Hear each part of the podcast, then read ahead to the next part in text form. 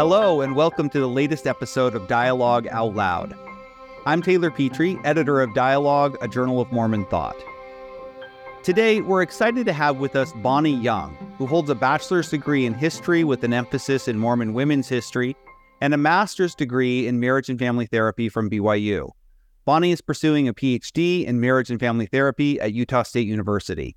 In her fascinating article, My Indignation Has Got the Better of Me, a case study in Latter day Saint and Gentile female family correspondence in 19th century America, she explores the lives of three sisters in the 19th century.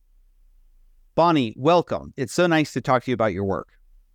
Thank you. I feel really grateful to be here, Taylor. So, first of all, tell us about these three sisters that you study. Who are they and, and what do we know about them? Okay. So, yes, like you mentioned in the introduction, um, we've got Martha Telle Cannon, who was married to George Q. Cannon.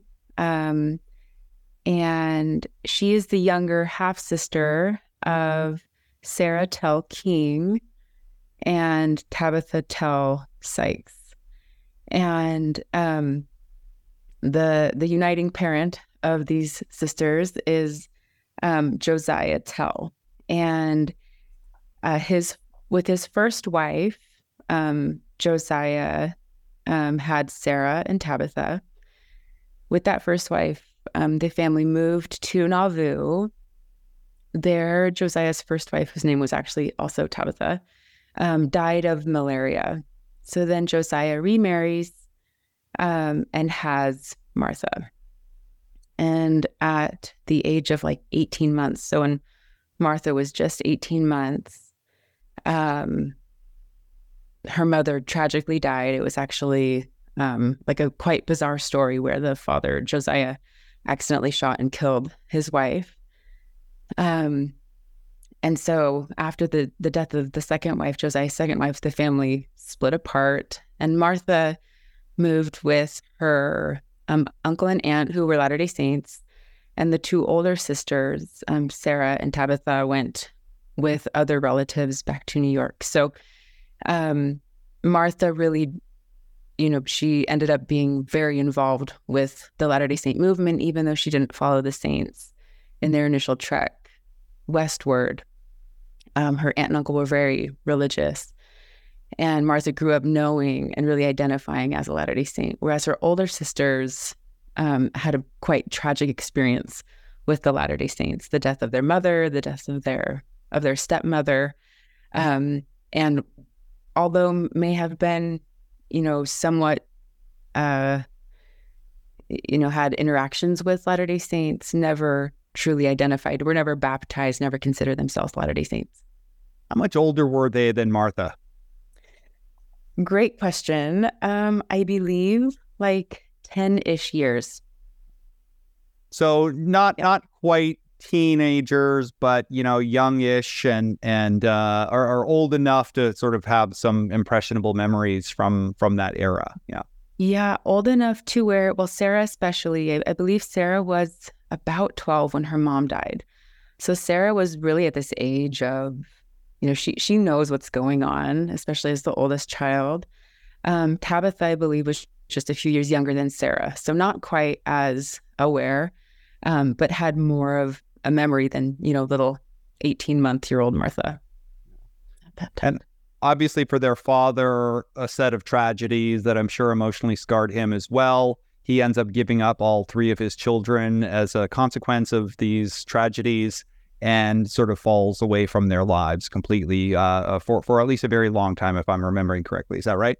Yeah, exactly. He, his story is is one of of tragedy. So um, it's it's interesting. One of the reasons. So let me give you a little bit of background. So, right, the sisters split up. Um, they maintain some correspondence until Martha moves west um, you know, very determined to be an independent woman. She was a teacher. She graduated from university before she moved west.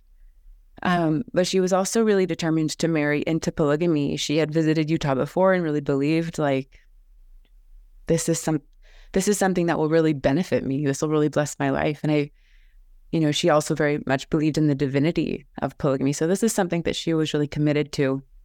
But it wasn't until she actually married polygamously to George Cannon that her sisters cut off correspondence. And whether, you know, the cutting of their correspondence was due to, you know, I, I, you know, I'm I'm not going to communicate with someone who's involved in this if they thought that maybe they could dissuade their sister from breaking off correspondence. We don't know exactly, but that's where correspondence ended for a very long time until later when um, the sisters reached out in one of the sisters started to reach out in reconciliation. So this is in the 1870s. It's not only the the sort of low point for the Latter Day Saints in the American consciousness of all all of the you know drama uh, around that, a kind of ma- major political campaigns that the Republican Party is engaged in against Mormonism. Lots of controversy. And of course, as you mentioned, Martha is married to maybe one of the most famous Latter day Saints of the time, George Q. Cannon. Can you just tell us a little bit about who he was and, and why he was so famous in that period? Yeah. You know, Taylor, you probably know a lot more th- about him than I do. Um, um, as my research is mostly just focused on these sisters, but from so so fill in the gaps for me, please. Um, I, I very much consider myself a therapist more than a historian, but he was um, one of the counselors in the first presidency, first or second counselor. Do you know? Uh, I, at this particular time, I don't know, but but in okay. yeah, he's he's in the senior senior leadership. He was up there, yeah. um, and he was also in the government. I believe he was a uh, in the Congress in um, in Washington D.C. So um, right, he was very much face of the church here in Utah, but also abroad. He was he did lots of interviews, was kind of a public face of the church abroad. So, um, in fact, it was through him that the oldest sister, um, Sarah Telle, um, reached out in to to restore cor- correspondence with Martha because she knew that he was in Washington D.C. So tell us a little bit about the sources that you have for reconstructing these these women's uh, lives, their interrelationships with one another. Uh, how, how, did you come across these, and, and what do we have? Yeah, so um, and talking about these sources, probably like, um, I mean, I don't really consider myself a historian, historian, but you know, um, original letters just like make me giddy. So I was, at, it was actually in my undergrad. Um, and it was for my capstone paper. And we went down, I think with Chris, Chris Hodson, who's at BYU. He was the professor for my capstone. And I mean, this is a long time ago. So this has been a work in progress. But um, we went down to the, what's it called? In the basement of the library. Archives. The archives. There's like a special name for it. I'm forgetting. Special collections. Special collections. Thank you.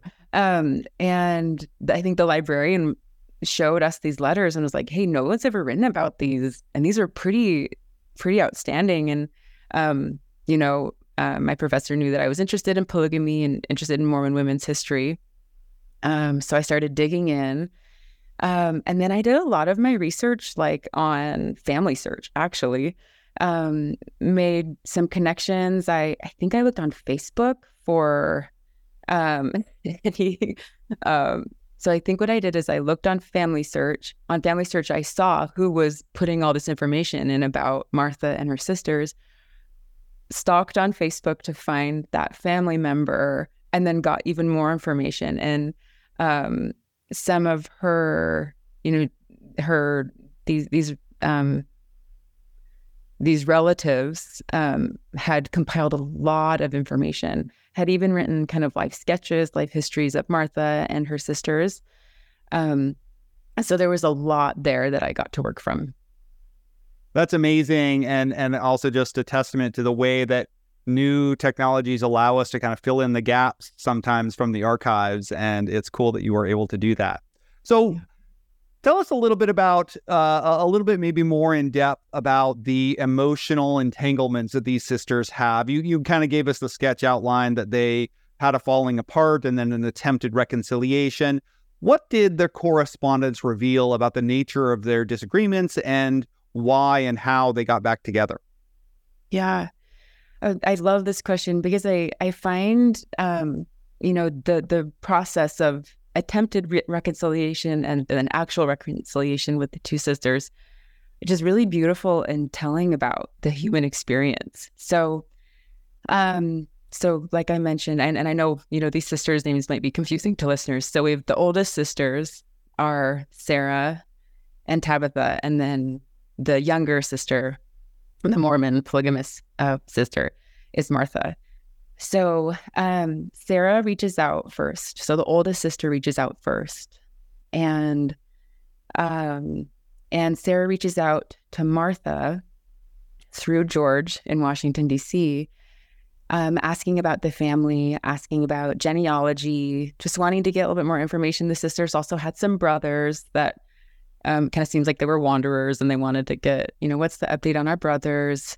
Um, but in the correspondence between um, Sarah and Martha, there was kind of this moment that I think was maybe in, in in in therapy what we would call like an attachment injury.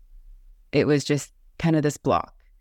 It was this moment when I think the pain of both sisters was just, you know, so apparent. Um, and I believe what happened is Sarah asked, you know, I think Sarah couldn't really get past, even though she was very much disagreed with Martha's lifestyle, I also think she was very curious, like, what is your life like out there? You know, um, kind of like this don't tell me, but tell me kind of thing. Um, so she asked Martha, tell me about your life out there. And then Martha responds, and we did we don't have that response. We we don't have that letter. So we're filling in the blanks from, you know, other letters that do exist. But what we found is that Martha probably responded with, you know, what she would probably call her testimony, right? Of this is how I live and I believe it's right and and it's divine. And and whether it kind of bordered on evangelism, like, you know, maybe Sarah was like, whoa, do not go there. Um, or whether it was just more simple, Sarah experienced it kind of as just too much.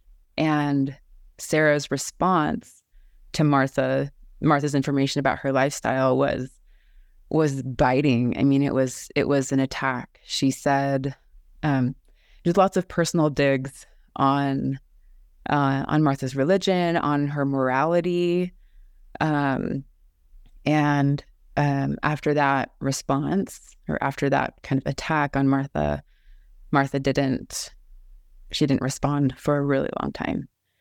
And eventually, those sisters tried to reconcile. Um, I think Sarah, or yes, I'm mixing up the sisters. Sarah sent more letters to Martha, like, "Hey, hey, hey, like, let's let's still maintain correspondence." But I think for Martha, it was just too painful, and so eventually, she blames, you know, not responding to Sarah on babies and housework, which you know, um, I think we know if if it was really important to her, she probably could have made time to respond to her sister. I think it was just too much emotional pain. But you know, upon a little bit more examination of the letter, right? We don't we don't attacks normally are born like emotional attacks. So whether we're talking about these letters or we're talking about you know relationships with spouses or partners, attacks on other people normally are born from pain that we're feeling like these really core pains that that motivate us. And what the letters showed that that was for Sarah was um, so much pain in her life had come from her relationship and her family's relationship with the Latter day Saints. And she talks about this in her letter. You know, her father was swindled, as she puts it, um, out of money, um, giving $1,000 to Joe Smith that he never intended to repay. That's what she says um, the death of their mother um, of malaria, um, and then the death of her stepmother, um, also with the saints. I think for Sarah, it was just too much. And at such kind of, as we mentioned before, at such a crucial age, you know, around 12, where she's really, she's taking this all in. Um, I think that pain for her was just too much to to overcome and especially to a sister who was probably unaware or not willing to accept that that pain could exist that the church, you know, wasn't perfect, that everything wasn't, you know, rainbows and ponies in Nauvoo. So, um, so that was the experience of of Sarah. Really, her her pain um, really manifested in in the exchange between her and Martha. Whereas we see a really different story with Tabitha, um, whether it's because of maybe different pers- a, a, set of personality traits that she inherited, um, maybe a, a, willingness to uh, you know maybe more psychological flexibility, or because she didn't have the same trauma that her older sister had because of her age. We're able to see Tabitha and also Tabitha's daughter Annie kind of comes in the correspondence here as well. We're able to see them correspond with Martha in a way that acknowledges our differences. Like, yeah, you live polygamously. They know that they know that Martha is living with George even after, you know, polygamy was announced to be ended. They were probably even aware there was a point when, and I forget what year it was, when George Cannon was interviewed in DC about continued marriages in Mexico, I believe. Um, you know, even after the the manifesto had been announced. Um, and those sisters were probably aware, like, oh, you know, our brother-in-law just said something really big about, you know, polygamy is continuing. And still, even after that, the correspondence continues very, being very warm.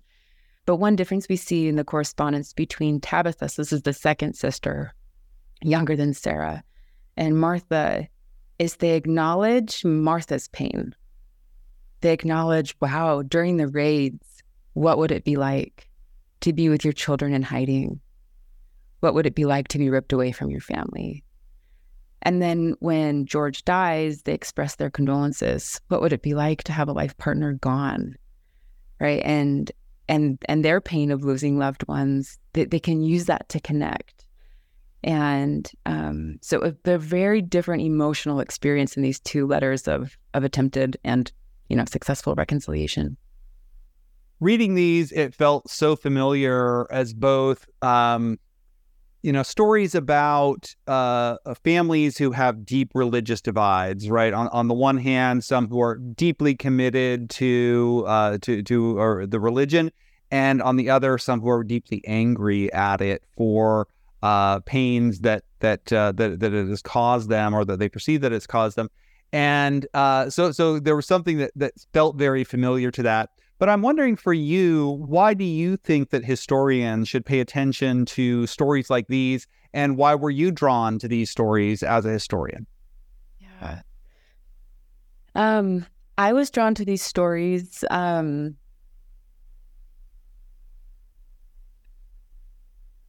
right. These, I just feel like letters are just um, letters that weren't meant to be read by anyone else, letters that meant were just meant from my sister's eyes only, right? Um, I just feel like they give us a level of of intimacy that we don't get from other from other records, um, except maybe journals.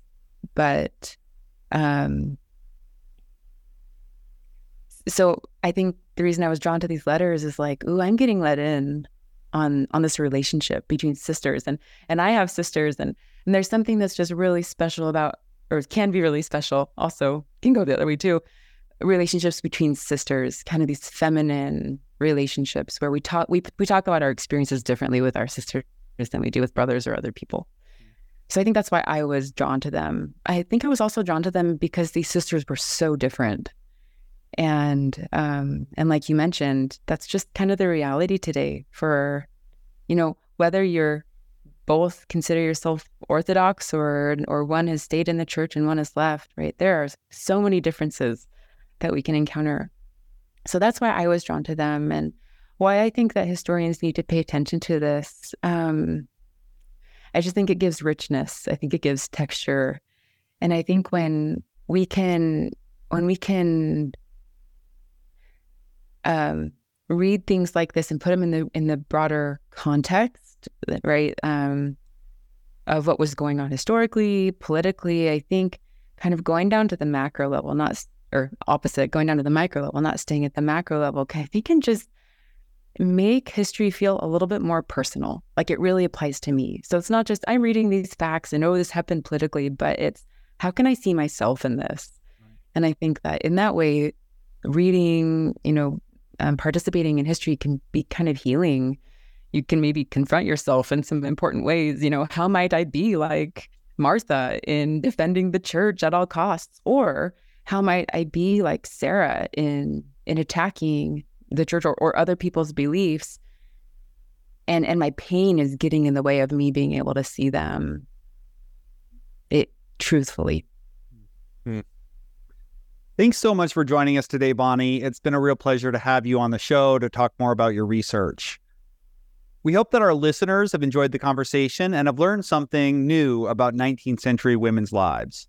If you'd like to learn more, please check out Bonnie Young. My indignation has got the better of my intention, a case study in Latter day Saint and Gentile female family correspondence in 19th century America in the summer 2023 issue of Dialogue and explore other resources on this topic there.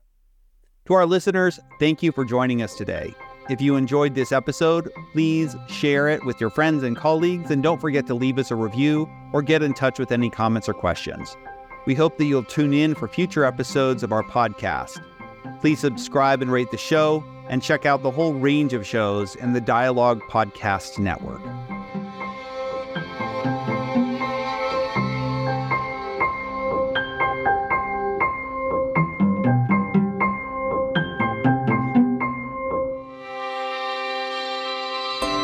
Hello, this is Andrew Hall, host of the Dialogue Book Report. Each episode features brilliant minds from the world of Mormon publishing. One thing we like to do is instead of focusing on a single guest, we like to bring in two or more guests who are working in similar fields and put their works in conversation with each other. Recently, we brought in Michael Austin and Stephen Carter, two of the leading cultural commentators of Mormonism in the 21st century and had them talk about their recent biographies of two of the great minds of the 20th century, Vardis Fisher and Virginia Sorensen. You can subscribe to all of the Dialogue Journal podcasts by going to dialoguejournal.com and check out all of our past episodes.